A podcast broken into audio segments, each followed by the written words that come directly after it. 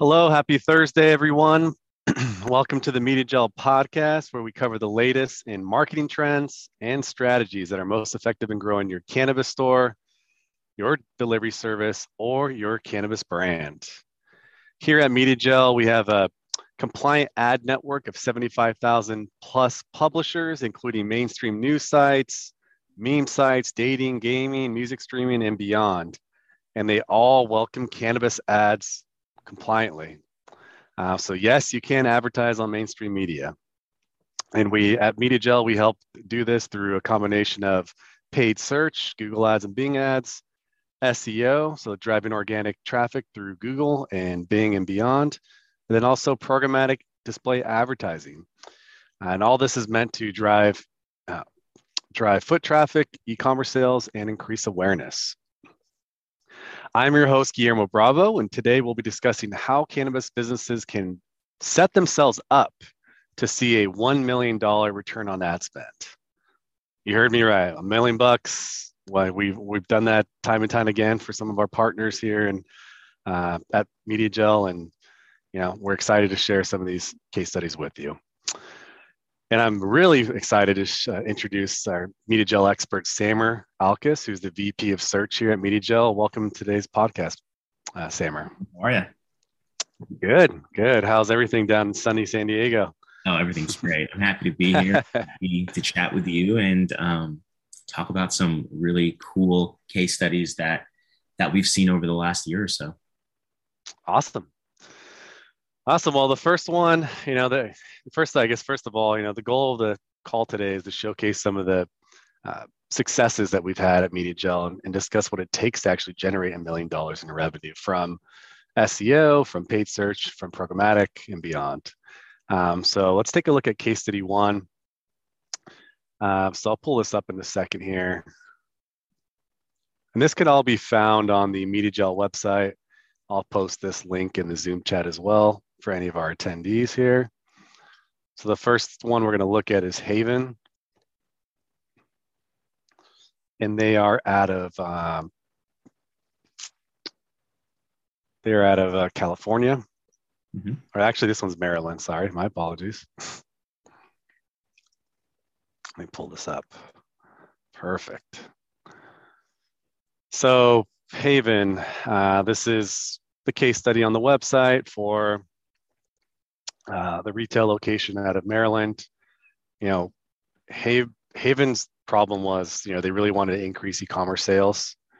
Uh, Haven's e-commerce sales were lagging, and they knew that they could, you know, reach more people if they just had the support. And being in Maryland, they were a medical dispensary, right? So they they have a limited number of patients. They're not reaching the the full adult use market. Uh, so their in-store team had been creating some fun new content for their blog and their videos uh, in the form of like strain reviews, uh, but they needed more support to make sure that they were getting you know seen by the right people. Uh, and then you know, the solution was you know Haven started to invest in a full SEO strategy with MediaJel to get more people to their website, and it paid off big. Uh, so let's dive into some of the numbers here. Boom, boom, boom. so in one year, uh, from Q1 in 2020 to 2021 of Q1, uh, our SEO services doubled the number of organic site visitors to their site and uh, increased their revenue substantially. So in that year, they drove 1.2 million uh, dollars in revenue, and you know, in this case study in particular is per, you know pertinent as it occurred when you know companies were pulling back on their marketing spends. They were kind of you know there's all the uncertainty with COVID. This was early 2020, right? Uh, that March is when we got that notification of the shutdowns, and then everyone panicked, right? So now with the recession and sales kind of slowing down to pre-COVID numbers, you know, businesses are worried again. Uh, but this case study really shows uh, you you know you know that that there is marketing channels if you stick with it and stay the course. So from an SEO perspective, we know there are multiple stages of executing an SEO Samer. Uh, SEO plans are never cookie cutter, right? Like they they're always based on a lot of factors that we'll go into today. Uh, but when you're building from the ground up in some of these cases, and with Haven, this wasn't an overnight $1 million ROI. Like this, they spent money on SEO for over a year. So Samer, can you talk us, you know, talk to us about, you know, where you started with Haven, um, what did you assess in the in the initial audit, and what SEO tasks did you recommend tackling first?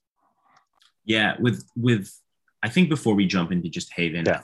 SEO in general, uh, it, it's a very common thought that it is something that's going to take a little bit longer to see results on because of how Google operates.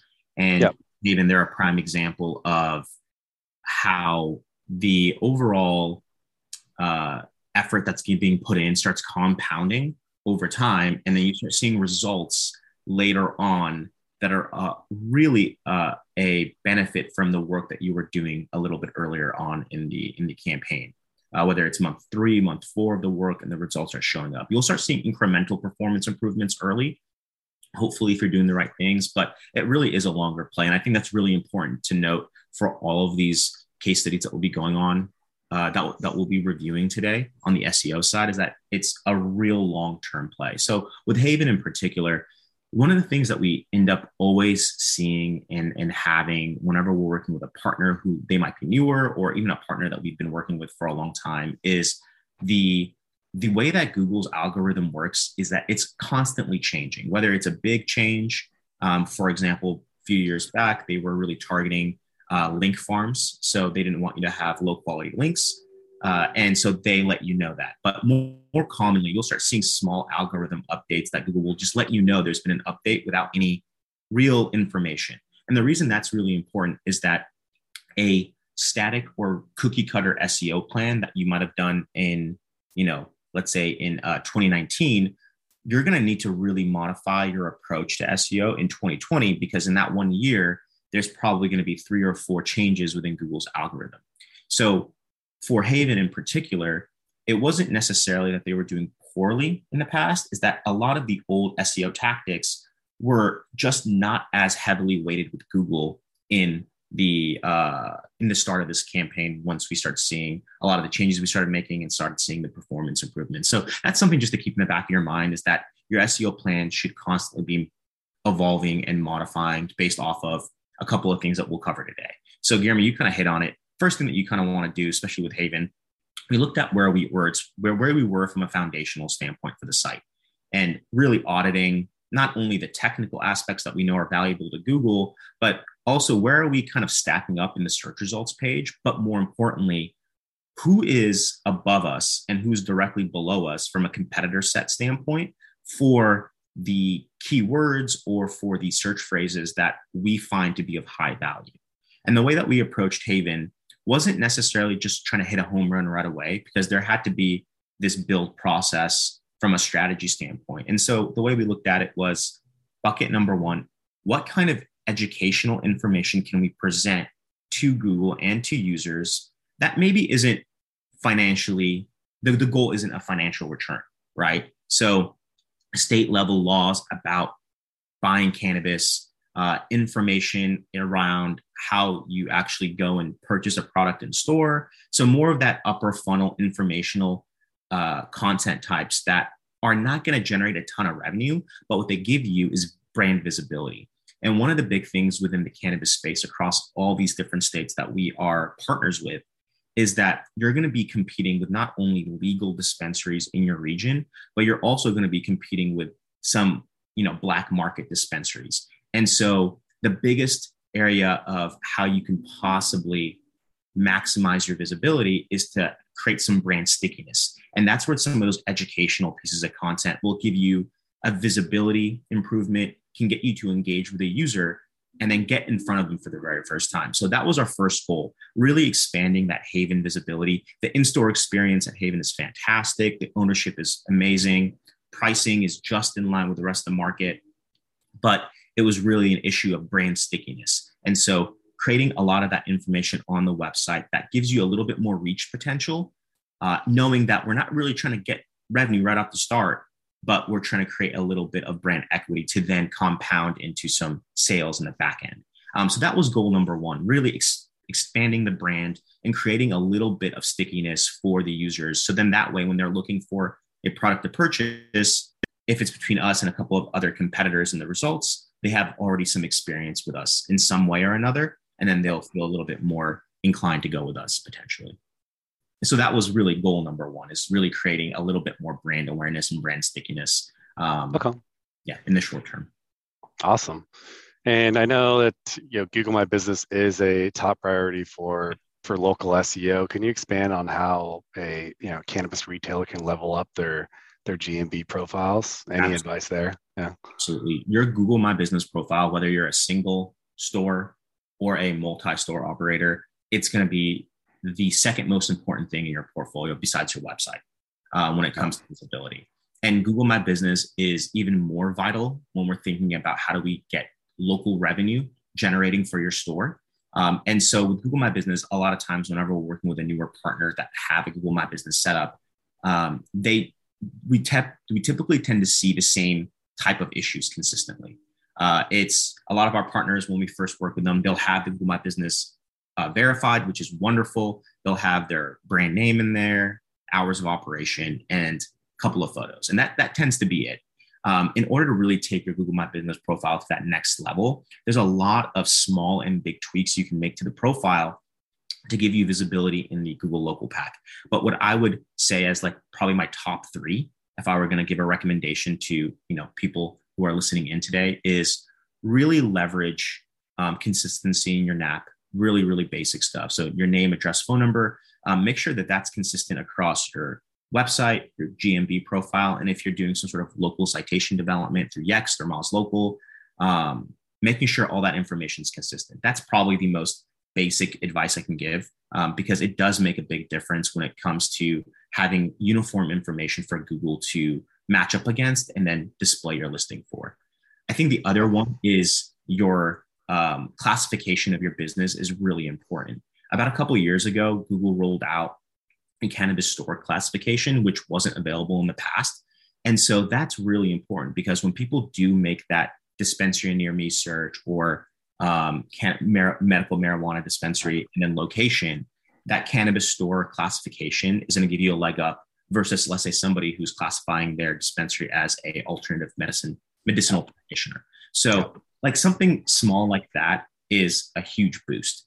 Uh, but I think also the last one is you want to have some sort of content on your GMB profile that's really helpful. But the recommendation isn't just content. I think it's keyword amplification with your within your Google My Business profile. So you can amplify and target keywords within your description. Yep. Google says that they don't really weight keywords within your uh, business name, but as long as you're not keyword stuffing and it makes sense and it's actually part of your business, having some sort of an insertion of dispensary or um, cannabis store or something along those lines in your actual naming title of your GMB profile does carry weight and does shift visibility. Now, the one caveat with that is that if you are targeting, let's say, cannabis in your brand name, you're probably not going to have a lift on the term marijuana and vice versa. So you kind of have to know that if you do target one of those keywords within your brand name in your GMB profile, it's not going to be applicable across the other iterations of cannabis or marijuana keywords. So it's really specific to a small silo, but it is really helpful to know that you kind of want to look at your GMB profile in the same way that you would look at your website. And keyword focus is a really important part of amplifying your GMB visibility. Wonderful. And we do have a question from the audience from Steve, Steve Mendez. Does this work for B2B like a cannabis compliance consultant? it, it, does gmb does like that that same type of optimization would work but your targeting would be different if you're yeah. going after b2b you're going to be going after a much smaller customer set really specific in the type of user you're going after and from my experience and this is going to be variable per business a lot of times those b2b consumers won't necessarily be engaging or be putting as much effort into looking at your gmb profile they're going to be really engaging with the results in Google that are maybe more tied into your business. So, getting a little bit more information on your website is more vital, I think, on the B2B side than the enhanced optimization for GMB. GMB is still important, but because you're not really targeting those local users as aggressively on B2B, you're probably going to want to shift a lot more of your focus onto the physical website versus your GMB profile. Okay. Well, thank you for that, Sam. And we definitely leverage this for our own B2B marketing. So I can attest that this is an effective you know, lead generation mm-hmm. channel for your B2B business. Can you give us a little insight into website schema and you know why it's important for SEO, especially for yeah. local retailers? Yeah. Absolutely. So schema is the one of the first things that we'll do on a new partner engagement within the first 30 days or so. Okay. Uh, and, and the reason you want to have schema and what schema is in essence is that when Google comes to your website, they'll look around and you have um, content, you have all these other pieces of information on your site. And to Google, it's all unstructured, right? So you'll have your brand name, your logos, your content, your landing pages, but it's kind of all in a jumble. And Google's trying to dissect the information and then present what's relevant to the user in the search results.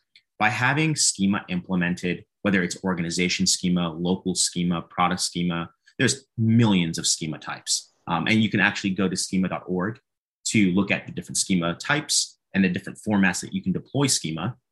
But what that allows you to do is when you're deploying schema on your site, Google then will get onto all of that unstructured information. And then to Google, now it's structured. And so it makes sense. You call out logos, you call out content, you call out address information, which makes the flow of Google dissecting it and parsing that information so much simpler. But another benefit to schema is that when you're in Google and you're making a search, a lot of times you'll see um, a few different results. You'll have a regular search result, but then you'll have a rich snippet. And the rich snippets are only going to be available to you. You have you have the ability to get Google to display them if you have schema deployed on your website. And what that is is that you'll be able to call out reviews, you'll be able to call out your phone number or other really important information on your landing page that you won't get displayed by Google without having that schema implemented. So it, it helps Google understand your website a little bit better. And more importantly, it gives you more ownership of Google's front page because you take up more space. You give the user more options to click on elements of your website. And on mobile, that's very important because, like we know, your mobile real estate is really small. And so the more space you take up, the more you knock your competitors down and you kind of own that entire phone screen space, which is going to get you a higher click engagement rate. Wonderful. Thanks, Samer. That's, I mean, schema is key. Uh, it's one of the most important elements for local SEO. And if you're doing, uh, if you have a self-hosted e-commerce menu, uh, it's really important for for SEO for your products as well. So exactly. And what I recommend um, when you're on schema.org, there's going to be a number of different ways that you can create schema and deploy schema. Um, Google does recommend using JSON, and then they uh, it's a schema type, and then they recommend deploying it using Google Tag Manager. So then that way, the Tag Manager script is what loads one time. It doesn't load slow down your site versus deploying JSON schema hard coded on your individual landing pages, which could have a little bit of a load page issue. So just something to consider. Use JSON schema. Um, look at the type of schema that you're looking to deploy. I would recommend local and organization uh, at the bare minimum, and then deploy it via, via GTM, um, which would make everyone's life, including Google's life, easier. Yeah, awesome. All right, let's hop on to the next case study here. We have Ethos. So, you know, at Ethos, we really wanted to ensure uh, market dominance for all their search terms. So, you know, they started a campaign w- with us in May of 2021. Uh, you know, sales began to flatten after initial boost from COVID. Uh, and they wanted to really strengthen their online presence and ensure ranking dominance to continue to drive their organic traffic and, online sales. So they began to invest $2,000 a month in an SEO strategy that included uh, on on-site and off-site optimization, link building, and guest posting. Uh, so by ensuring that their site is you know, user-friendly and optimized for their top keywords, they were they were able to gross uh, 4.3 million in online revenue from organic traffic, uh, with 34,000 plus sales. And let's pull that up here: 34,000 online orders and an average order of $122. Uh, so that was under that was over the course of one month. That was actually March. My apologies there. Uh, but Samer, let's dive into this campaign a little bit. I know that you are really hands-on and working on this campaign. Uh, you know, what was the game plan for Ethos, and how long did it take to to generate this kind of ROI? Yeah, Ethos was a really exciting project to work on for a couple of different reasons. One, they're a multi state, multi store operator. And the exciting part about working on a partnership like that is that you can test out different SEO strategies in different markets. Maybe it's a strictly medical market, maybe it's a hybrid market of rec and medical, or maybe it's just rec. And different tactics work a little bit different for those markets. And so we had a really great, we have a really great relationship with the with the uh, people at Ethos, and they really give us a lot of freedom to test things out. And so one of the first things that we were really talking about was not necessarily looking at just top line revenue for Ethos as a whole, but how do we start really owning and carving out more market share in individual high priority locations? Yep. And then by focusing on very specific locations at the at the start instead of trying to do everything all at once, you're able to get really specific about where your deficiencies are in those markets. So, is your deficiency content? Is your deficiency something technical? And when I say deficiency, I don't mean that you're doing poorly in it. You're just not maybe getting as much visibility as other people in the market that you're competing with. And at the end of the day, uh, what we're trying to do is to conquest those competitors and then show up in the top position across all search engines. So then that way, we're able to get maximum exposure and maximum engagement. So with Ethos, the entire plan was really market specific.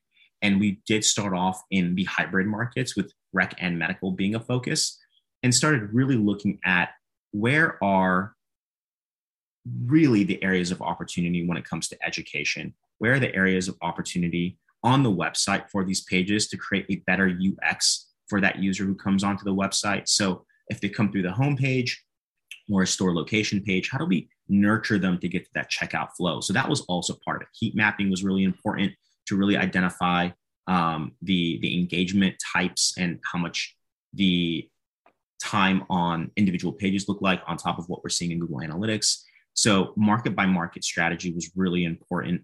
And then once we're deploying, whether it's new content, technical changes, cleaning up backlinks that were built in the past that were of lower quality, and getting something a little bit more high quality into Google's index uh, from a backlink standpoint was really important. But the thing that really made this successful was the ability to deploy changes on the SEO side at, at a market by market level. And then at that point, starting to monitor progress without having to worry about needing to have progress showing up in a couple of weeks. So that was really important. And that's where that partnership is so vital being able to really have a honest conversation about, hey, this is looking great. Directionally, the information maybe is not looking great. So what can we tweak? But really yeah. putting your finger on the pulse of consistent competitors that are in the market and then really being siloed in regards to your approach at individual um, DMAs and then changing that approach depending on what you're seeing in market for different locations. I think that's really important. I think the cookie cutter approach might give you the ability to do work in scale, but every market is so different and the interactions from Google to the user is very different. So you really should have a bit of a more of a custom strategy and look at every market with a lens of you haven't seen anything in that market yet and really approach it fresh. And that's what we did with Ethos. And the with Ethos, we started seeing performance after maybe a couple of months.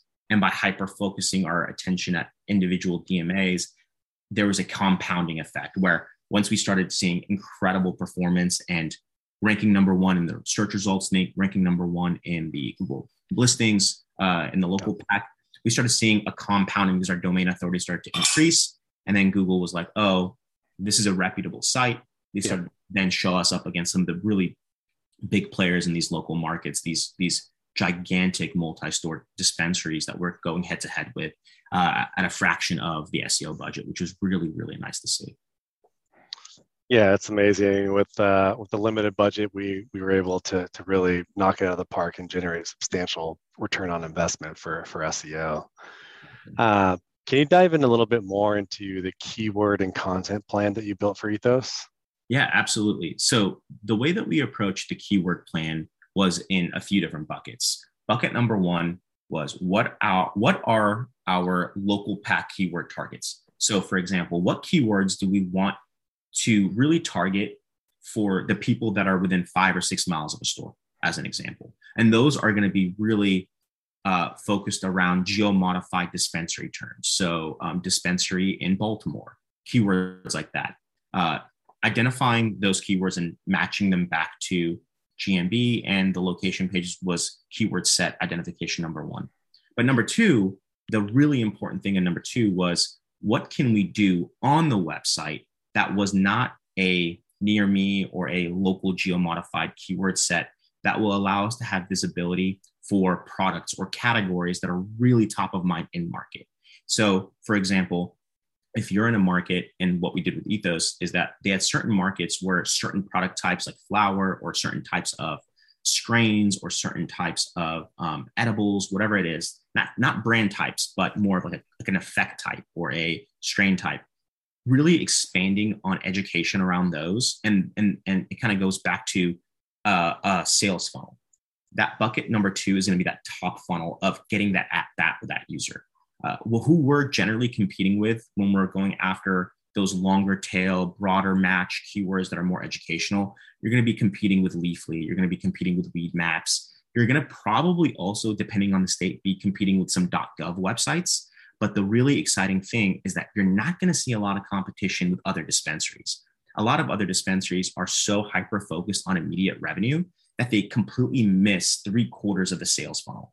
And so by jumping into that, getting some exposure early on will give you a leg up because once you start getting visibility, let's say you're in position three or four for something educational and you're competing with Weedmaps, the .gov site, and then it's you, well, then you have so much more um, leeway with Google to rank for associated keywords or associated pages that might be tied into that educational piece. So that bucket number two of education, again, going back to what we kind of approach it with Haven, that's vital because it's just missed so often within the industry because everyone just wants immediate revenue.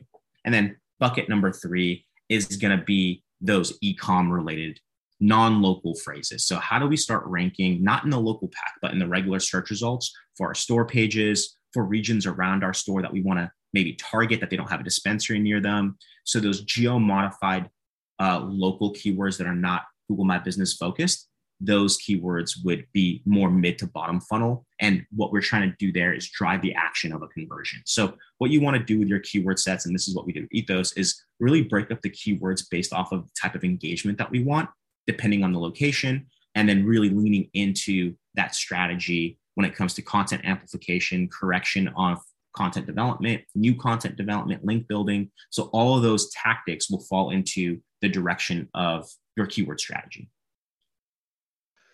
Yeah, I mean, it's it's pretty much endless what you can do on the keyword strategy. It's there's so many opportunities, especially if you're in multiple cities, uh, states, and beyond. And then just thinking of all the evergreen t- content.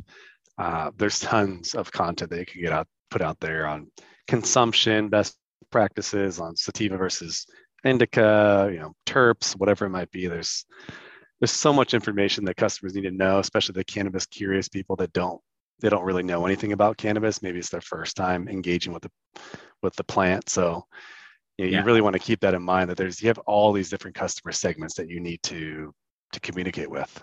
Yeah, and, and one thing that uh, I just want to put out there is when you do go on a lot of dispensary sites, they have blogs, yep. and the topics are the same almost all yeah. they're all the same. So our recommendation is to look at a different topic type or something that might be associated with that topic, but is looking at it from a different lens. And one really common one is sativa versus indica. Just talking to a lot of people in the in the industry, that's a really outdated and antiquated way of looking yeah. at uh, cannabis as a whole, but it's still the way that the general public looks at it. So it's more about how do we re-educate people on the sativa versus indica versus yep. explaining what it is. So it's more about looking at content types in a different way so you stand out more. Otherwise, you're just going to get buried in the same topics that everyone creates. And I can tell you right now, there's about 15 common topics that everyone has content on. and it's just a very common thing that we find. So it's about really being a bit more creative and then also educating people and continuing to educate people on how to look at cannabis and making them a little bit more comfortable with the overall uh, industry as a whole. And also, like uh, bringing in Jackie Devo- uh, Divorce question here is you can also do uh, videos, right? So Jackie has a question: How would you think about a SEO strategy for ranking video search results. We're trying to learn more about the trends towards video and how Google is thinking about ranking those results. Yeah, I think the biggest thing with video in general, when you're thinking about how you want to amplify it, is you want it to be tied into YouTube. So you can always have video content on your website, right? Uh, a couple of things about that that make it better uh, for your website is make sure when you're deploying a video, the video landing page page loads are not slow. That's really important. Also, having some sort of content or a transcript that is below the video as readable content would be really beneficial because uh, with Google, they can get to your video, but they're not going to be able to really digest the content within it on your site. Uh, so what you want to do is you want to give Google something that they can actually parse and read and then index.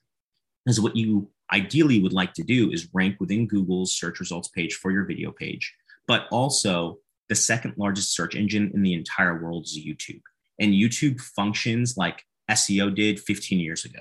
So developing a channel, having groups in that channel of playlists, optimizing your individual videos with keywords and descriptions and timestamps, and then linking that to your landing page and vice versa to your YouTube channel from your website, I think is really important. But also, um, what I found with YouTube optimization is that the more info that you put in your description, it's not going to be that beneficial. It's really about summarizing, getting content in there, providing jump uh, timestamps, having timestamps in the video, and then engaging with comments. And that's going to be all huge because how YouTube works versus Google is that YouTube, a lot of times when you're getting video views, it's all coming off of a recommendation video. So you might do an initial search and you'll see the video, but just natural behavior is if there's an associated video that Google recommend or YouTube recommends, you'll probably engage with that as well. So by having all these additional elements on your YouTube channel and your YouTube video, it gives Google the opportunity and YouTube the opportunity to recommend your video after associated video is viewed to get you that engagement. Um, so I think video is great. Just expand if you if if the thought is maybe just publishing it on your website. I think you absolutely should take in consideration load times and content. But I think the amplification where you can get a lot more exposure will be on YouTube, but they can work hand in hand and you won't be cannibalizing yourself by doing that. Yeah, make sure you optimize the YouTube videos, add insert keywords in the title and the description, and make sure that you're following the best practices on SEO. Absolutely. and Jackie actually has another question. Uh, what resources would you recommend to identify the right keywords? So there are a couple of different tools that I I personally use, but everyone tends to use whatever's more comfortable for them. Probably the industry standard uh, for a number of different reasons is probably SEMrush. It, it, they have a keyword magic tool in there. It, it gives you if you play pay for the premium package, which is I think hundred bucks a month or something along those lines. Uh, it is it gives you the result of the it gives you a overview of who's showing up for those keywords in Google's front page. It also gives you a lot of search volume information. So I would say uh, from an ease of use standpoint and and just a uh, data collection standpoint of what data is available for you when you're selecting your keywords, SEMrush is super helpful.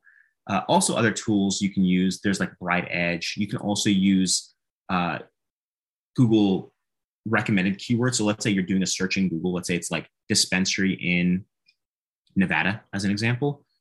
There's associated keywords at the very bottom of Google that they'll say, hey, these are some recommended key phrases that people are also searching for that are in relation to the keyword that you're searching. So if you want to scroll to the very bottom, Guillermo, um, keep on going, keep on going.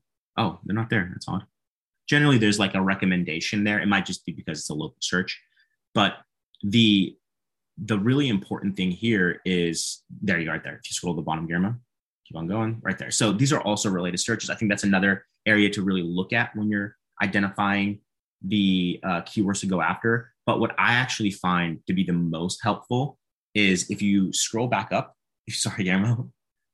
Uh, if you scroll back up to that page, um, not only does it help with keyword identification, but also topic identification. Can you scroll down just a little bit? And it's going to be, oh, shoot, they're not there. It's a section called frequently asked questions. And so it's questions that people tend to ask associated with that keyword, and then landing pages that are associated with those questions. There you go, right there. And so, what this allows you to do that's super important is that it gives you an up to date list of general questions that people tend to ask or what rabbit holes they go down. By looking at these topics, you can then look at the content and look at SEMrush or BrightEdge or, or another keyword research tool that you might be using and really start digging into longer tail keywords that are associated with topics that you might want to grow into based off of your primary keyword that you're going after. Also, look at Google Search Console for your website to see what people are searching for. Um, so there's a lot of different tools, but I would say if you're jumping off anywhere, start with SEMrush. Uh, I think that's an affordable option to use. It's a very, very intuitive tool and it gives you a lot of great information. And then start looking at Google itself. And if you want to try different tools, BrightEdge is great. Uh, Ahrefs is really great as well. So it's really a a number of tools that you can use. We just default to SEMrush because it works really well, but more importantly, yeah. a ton of data that it collects where some other tools don't collect all that information. Thank you for that, Sam. Yeah, I prefer Ahrefs. I've just been using it for a long time, and then also Bright Local if you're if you're running a bunch of bunch of locations. So a combination of those. And Jackie, we'll we'll answer the second part of the your question here in a second. Uh, but let's uh, let's dive into uh, a Google Ads case study. Uh, so let's kind of hop ahead and pull up uh, Ethos as well. So same client, same partner of ours, um, Ethos out of uh, they're out of Maryland, Pennsylvania, Massachusetts. So Ethos, you know, we we we're running the SEO campaign, but we really wanted to see results fast, and you know, Google Ads was the the best uh, platform for us to really kind of skip the line and it start to drive revenue immediately. So we started to do this in early 20, 2020, actually, before we started SEO. Mm-hmm. Um, so Ethos really wanted to build awareness, drive sales. Um, you know, the company purchased and rebranded some dispensaries in new markets, and they had to to make sure that people recognize the Ethos name as a high quality dispensary brand. And they wanted to grow their presence and expand their reach uh, expand the reach of their e-commerce operations. So, you know, what we did as we we began to put together a, a, Google Ads campaign to help grow and create more brand awareness. We used a combination of our uh, Google Ads as well as uh, you know creating different types of uh, ad types. So dynamic text ads, smart ads, non-branded campaigns, product campaigns, and we did a ton of A/B testing to really get to this $1 million mark. Uh, so for the month of March in 2021, that's when we really uh, hit that $1 million mark and we invested $89,000 in that month and we generated over a million dollars in last click revenue. Uh, so just so everyone knows, last click revenue is when a user clicks on a, a Google ad or any uh, any session on the website. So they click on that ad, they browse through the website, they add, add something to their shopping cart, and then they check out in the same session. So that is a last click attribution that uh, I want to make sure everyone's aware of. Uh, and it's really important because uh, paid search and SEO uh, are really supportive in the bottom of the funnel. Uh, so when you use a paid search campaign, you're you're really you're paying for prime real estate. While SEO can help you improve organic search results, paid search you know it's advertising so you can get an instant boost to your traffic to your website traffic and in prominent positioning so Samer, let's dive into this one a little bit. Can you walk us through the strategy uh, for the Google Ads campaign, and you know, really like like what did you do to to create you know to create the campaign, and how did you like refine and scale their strategy?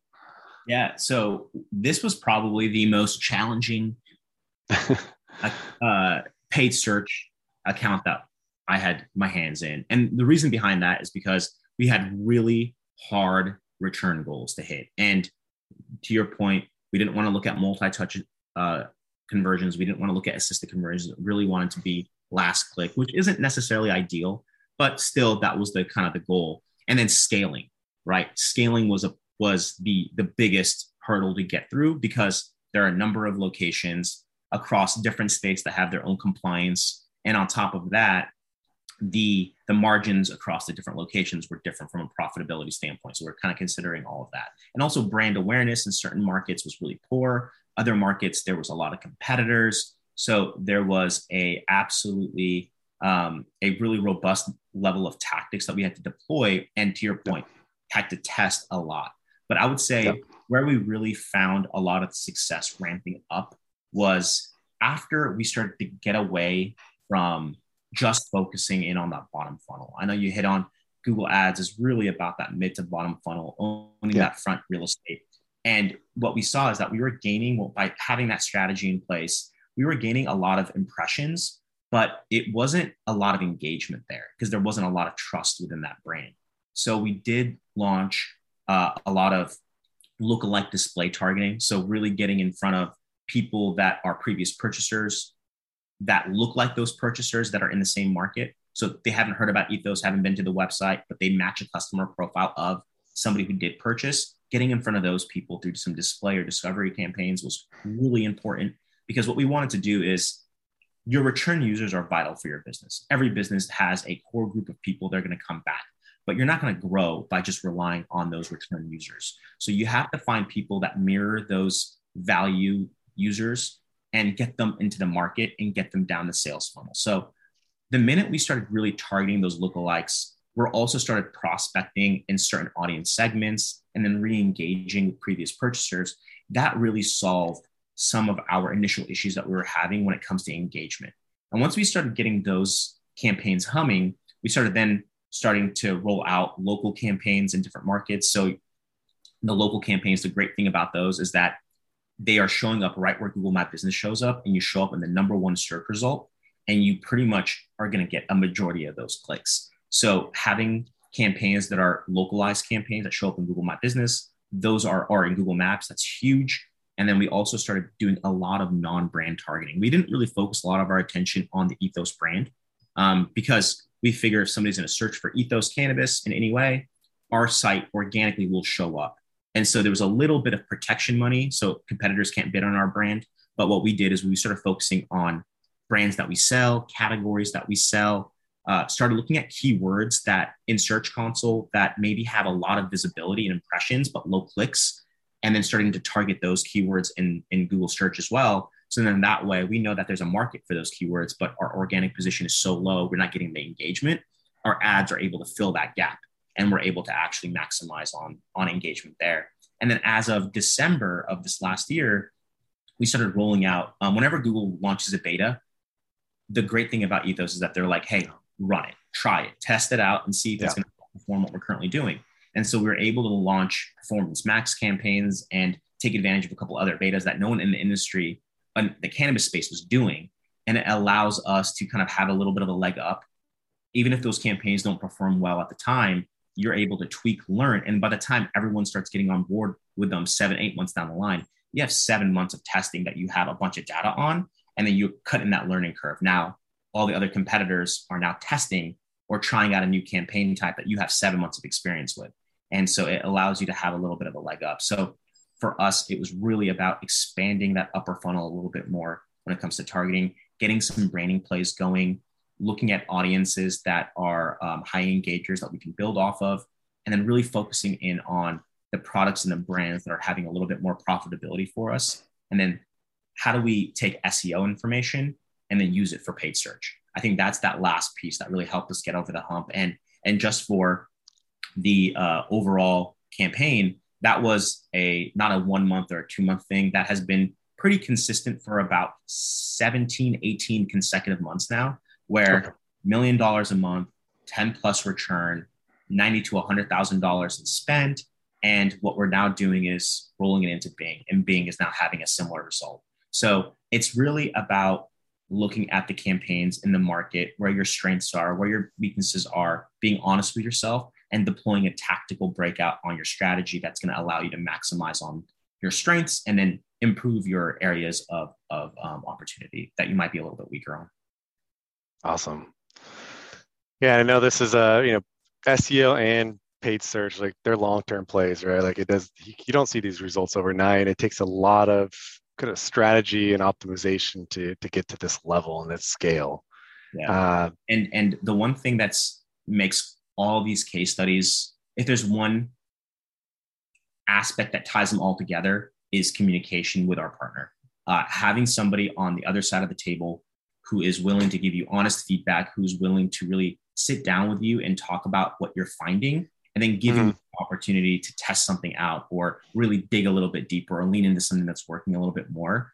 That's what really allows us to be successful and why a lot of these case studies have become case studies is because of that partnership and that relationship and that willingness to really work with us. Um, the partners that are a little bit more hands off, it becomes a little bit tougher to get here because we do need some feedback and some insights of what's happening at the store level or at the business level that we can't really always see within Google. Yeah, exactly. Uh, how can you know marketing directors and CMOs keep budgets intact and and ongoing as as many times when you know instant results aren't seen by the CFOs and marketing budgets are the first to get cut? Like what can what can a CMO do to really uh, keep that and improve their case? That's a great question and a really difficult answer because it's so variable on the CMO, yeah. CFO. I, you know, I think we all know the CEO is the boss, right? But who really controls your marketing budgets? It's going to be that CFO. They're the ones who will dictate the yes or no for your campaign. So it's really about what KPIs or what directional information, especially if performance hasn't ramped up yet, do yep. we have any initial learnings that are valuable? Um, the one thing that I kind of default back to is a lot of people, a lot of our partners, they really care about owning the space that their store's in. And what I mean by that is having brand visibility, making sure that competitors aren't outranking them, uh, and making sure that you own a lot of that real estate on Google for your local market. And so, what I recommend a lot of times, especially as we're ramping up, or it's very early, or maybe we're at a situation where it's been six months and performance is still slowly getting better, but it's not crazy amazing at the moment, is I like to run a lot of something called share of voice reports. And what that gives us is that you can start looking at your growth patterns for certain key phrases or certain key uh, keyword topics compared to your competitors and how much of that real estate you own over time. So what I mean by that is let's say you really want to really really want to rank for dispensary plus specific location keywords and you have, have five competitors that are really your main competitors in that market. What you could do is share a voice is that you can start tracking maybe out of 100% pie at the start maybe you had 5% ownership of those of that real estate. And then what you can see over time is you might you might have started so low that it's really hard to get you into position one but maybe by month five let's say you're not getting the revenue in yet but now you went for those key phrases you own 5% of the market now you own 15% of the market. So you're seeing directional growth. And then now that last step is how do you then start getting from directional growth and visibility to higher levels of engagement and then at the end of the day making sure that you're nurturing a sale. But I think there's different ways to approach conversations with the CFOs. CFOs, a lot of times from my experience, they want to just bottom line, how much are we making? What's the profitability? I think profitability is also an important conversation to have in that market.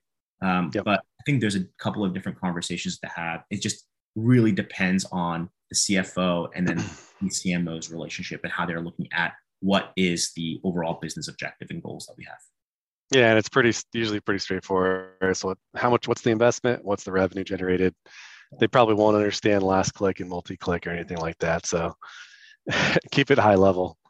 And you know, some of these campaigns that we're doing a you know ten to one return, and you know that's why the campaigns have been they've never been turned off because you're not going to get that return with Weedmaps or any of these other platforms. All right, let's dive on to the last case study here. Uh, we're going to take a look at display ads. Mm-hmm. So this is our partner up in New York. Uh, so Vireo really wanted to engage both new and existing customers and drive additional traffic to their New York locations. You know, there was a lot more dispensaries kind of popping up in the area, and they needed to stay top of mind to ensure that people knew about their delivery service and their different locations. Uh, so they have, you know, right now uh, they have 16 locations across five states, so they've scaled since since we ran this campaign. Uh, so let me go down to the results here. All right. So in the month of April of 2021, uh, Vireo uh, grossed $108,000 in multi-click attribution uh, revenue for the month of April, uh, and with an investment of just over $13,000. And I do want to talk a little bit more about uh, multi-touch attribution because this is different than Google Ads. Um, so what we're saying here is, you know, those those ads that you see on your phone, you know, if you're on um, on the weather app, or if you're on, you know, like a dating app or gaming or one of those apps, and you you see those banners pop up when you're uh, in the middle of your Sudoku, that's programmatic advertising. That's a display ad. So, uh, you know, people we're, we're re- reaching people on uh, when when they're playing games and doing other things on their phone. Uh, so the way that we attribute that to a sale is we say that hey this person saw the ad when they're playing a game and then maybe a day later five days later 10 days later 30 days later whatever attribution window you choose uh, they made a purchase in that time through uh, their shopping your e-commerce menu mm-hmm. and the way that we match this is through what, what we call a MAID or a mobile advertising id so each of your phones has it's like a social security number for your phone and we connect that to the transaction on the shopping cart, and that's how we attribute the sale. Uh, so it's a little different than Google Ads. Uh, the w- the easiest way to explain it would be, you know, you're driving down the freeway and you see billboards. You know, you're not going to stop and go to that store right away. Like you're going to see, you know, ABC dispensary, Barbary Coast dispensary, uh, uh, you know, Haven dispensary, and then later down the line, you'll get home, get on your phone, be like, hey, I saw that, I saw that ad for Haven Dispensary. I want to go visit that. Yeah. So it's really interruptive, uh, and it people don't have the same intent to buy as you would with like a Google Ads or a, a SEO campaign. So when they're searching for product, they're ready to buy. Uh, when you're doing display advertising, it's really top of funnel, and you're really trying to make sure that you're top of mind, and that was the goal for this campaign. That's a really uh, that, that's an interesting point, Guillermo. Um, and it kind of makes me think that it's very similar in how you maybe view ads on Instagram or on Facebook, where you're yeah. not searching for something, you're just you happen to be tied scrolling. Yeah, scrolling you're getting close to it. Question for you is when when we're thinking about how do we get in front of the right types of people? How yeah. do we like what kind of audiences do we tend to go after? Is it is it something that we predefine early on? Is it guesswork? Is it something that is very strategic in approach? How do we really select the audiences so that way we're not just spending money um, and getting in front of people that might not be necessarily the right type of consumer that might purchase from us? Yeah, it's uh, that's a great question. You know, so the first thing is, you know, we were doing delivery service uh, regions and uh, retail locations. So I'll start with the delivery service first. First thing is our partner provided us with zip codes. So we knew what zip codes that we should actually target ads in. And the one thing to keep in mind with display advertising is that you can do geofencing, which is a popular buzzword nowadays. Uh, you can draw a fence around a store, or I can just you know do a fence around a zip code or a region or a neighborhood. So that's what we're doing. We're driving, uh, uh we're drawing a, a fence around a particular, you know, a set of let's say 50 zip codes so a customer has to walk in those zip codes or be in those zip codes on their device or, or on their desktop uh, or on their tablet to even see the ads. And then the second part of that is the targeting. So since we can geofence companies uh, or anything really, let's geofence every cannabis dispensary in New York, right? So anyone who walks in those cannabis stores and has their location services on their phone using one of those free apps I mentioned, that gets sent to an exchange and we can buy that uh, consumer data and we can add that to our targeting uh, so that's all done uh, you know, automatically and you know the the consumer list and the segment is refreshing every day because there's new people getting into that consumer and to that audience uh, so that's two ways that we uh, at least do the targeting zones and then also the audience we also have our, our own first party data at MediaJel where we've ran, you know, upwards of, uh, I think it was like 8 million people have seen our ads over the course uh, of our business. And we've ran uh, half a billion dollars of transactions through our Pixel 2. So we have some of that as well that we can leverage. Uh, and then when you're thinking about a retail store, you know, it's really local focused. I know that Vireo has, I believe, like five, four or five stores in New York. Mm-hmm. And you know, one was in Brooklyn, or one was in Queens, one was in other parts of New York, outside of New York City. So what we did is we did a anywhere from like a two mile radius up to a 20 mile radius in, in rural areas for campaigns. So anyone that is a cannabis consumer and walks within that certain radius of the store, then we want them to see those uh, bads that you, those uh, banners that you see on these uh, mobile apps. I, I think with this is that you get an opportunity to be really creative about how yep. you get in front of consumers. And I think the the thing that stands out to me whenever I'm looking at display slash programmatic campaigns is that one, you have no restrictive messaging, right? So you can literally yeah. call out cannabis, you can have flower on there, you can get really creative with your banners and the the the assets that you're running. But to your point, Guillermo, what you mentioned is that if you really want to get um, competitive with your competitors, you can actively target their location. Pin drop them. Yeah. And I think to me, that's amazing. It gives you an opportunity to actively take customers away from the businesses that are directly competing with you. And it gives you an at bat with them, which is a lot tougher on SEO and a lot tougher on paid search, but it gives you that opt in, that passive opt in on, on, on display, which is such a leg up in the industry. It's, it's hard to express how valuable it is. Yeah, and that's really the only channel you can leverage to directly target your competitors. Like anyone who walks in those stores, you know, they would be put in that audience. You can target them. Um, you know, you can do it in paid search with bidding on their brand names, but that could be quite expensive as well. So, you know, there's you, just have to be smart about it, and you know, the you know, just keep in mind the purpose of programmatic display advertising. Right? It's top of funnel.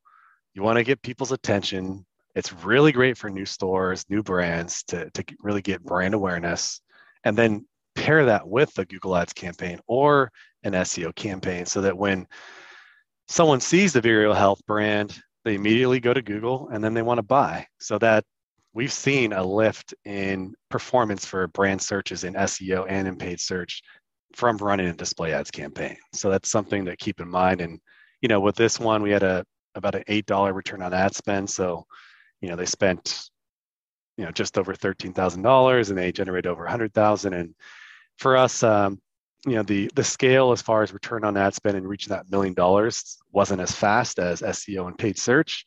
You know, it did take us six to twelve months to reach that scale, uh, but that's I mean, that's really up to you to kind of balance these three levers, right? Like these three services are all impactful and they have a very high return on ad spend or return on investment compared to a Weedmaps or billboards, traditional billboards, right? So keep that in mind. Uh, you know, we've seen, I've talked with three different partners this week, uh, and their return for Weedmaps was like three or four to one. When you're doing SEO, paid search, it could be like upwards of 10 to one. So you do the math.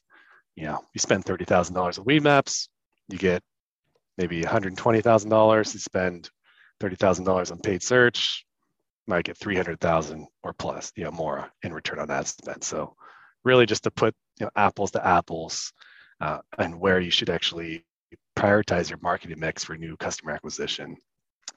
Uh, and then another thing that you can do is, you know, when you're when we're running these campaigns, not only can we track e-commerce sales, but we can track walk-ins.